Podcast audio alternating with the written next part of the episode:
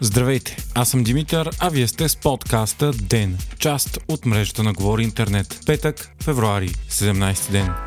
България най-вероятно няма да приеме еврото през 2024 година. Това обяви финансовият министр Русица Велкова. Страната ни няма да поиска необходимия конвергентен доклад, който да покаже готовността и за влизане в еврозоната. Така датата 1 януари 2024 отпада. Причината е, че София изоставя с приемането на съответното законодателство, а също и не отговаря на критериите на инфлацията, поне според министра. Така България ще се стреми към нова дата, не по-късно от 1 януари 2025. Страната ни ще поиска да бъде изготвен доклад, когато е изпълни изпълнила всичките си ангажименти, поети при влизането в чакалната на еврозоната. Това отлагане обаче ще повлияе негативно и върху лихвите при приемането на нов държавен дълг и върху кредитният рейтинг на страната.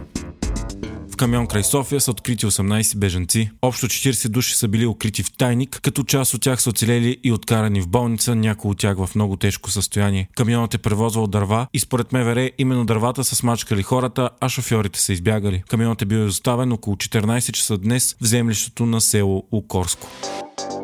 Ако изборите бяха днес, победител щеше да е коалицията Продължаваме промената Демократична България. Сочи ново социологическо проучване на Галъп. То е проведено в периода между 2 и 12 февруари и включва 808 души. Според него голямата коалиция би взела 27,1%, а ГЕРБ СДС 26,1%. Трета сила ще са ДПС с 13,4%, следвани от Възраждане с 12,3% и БСП с 8,9%. На ръба за влизането в парламента са български възход с 4,2%, 3% и ИТН с 3,9%.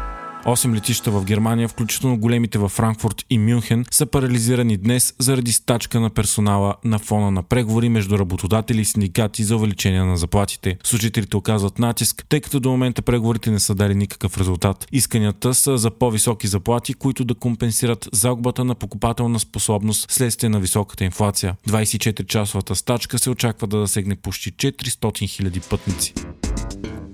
Комисията за защита на конкуренцията наложи глоба в размер от над 67 милиона лева на Лукол заради злоупотреба с господстващо положение чрез налагане на ценова преса. Лукол е оказвало ценова преса спрямо конкурентите си при търговия на едро с горива. По този начин дружеството е било способно да предотврати, ограничи или наруши конкуренцията на пазарите на горива. Лукол е най-големият вносител и преработвател на горива у нас и държи повече от половината пазарен дял, генерирайки печалби за стотици милиони. Дълги години без да плаща плаща данък на държавата за тях. Според комисията, Лукол е целяло постепенно да завладее целия пазар британската полиция не е позволила на българския журналист Христо Грозев да присъства на най-големите кинонагради на острова Бафта. Той трябваше да бъде там заради участието му в номинирания за наградите документален филм за Алексей Навални. Причината за това е, че според полицията присъствието му би представлявало риск за обществената сигурност. Заради разследванията му против Русия има реална опасност за живота на Грозев, като австрийската полиция го е предупредила, че Кремъл са наели убийци за главата му.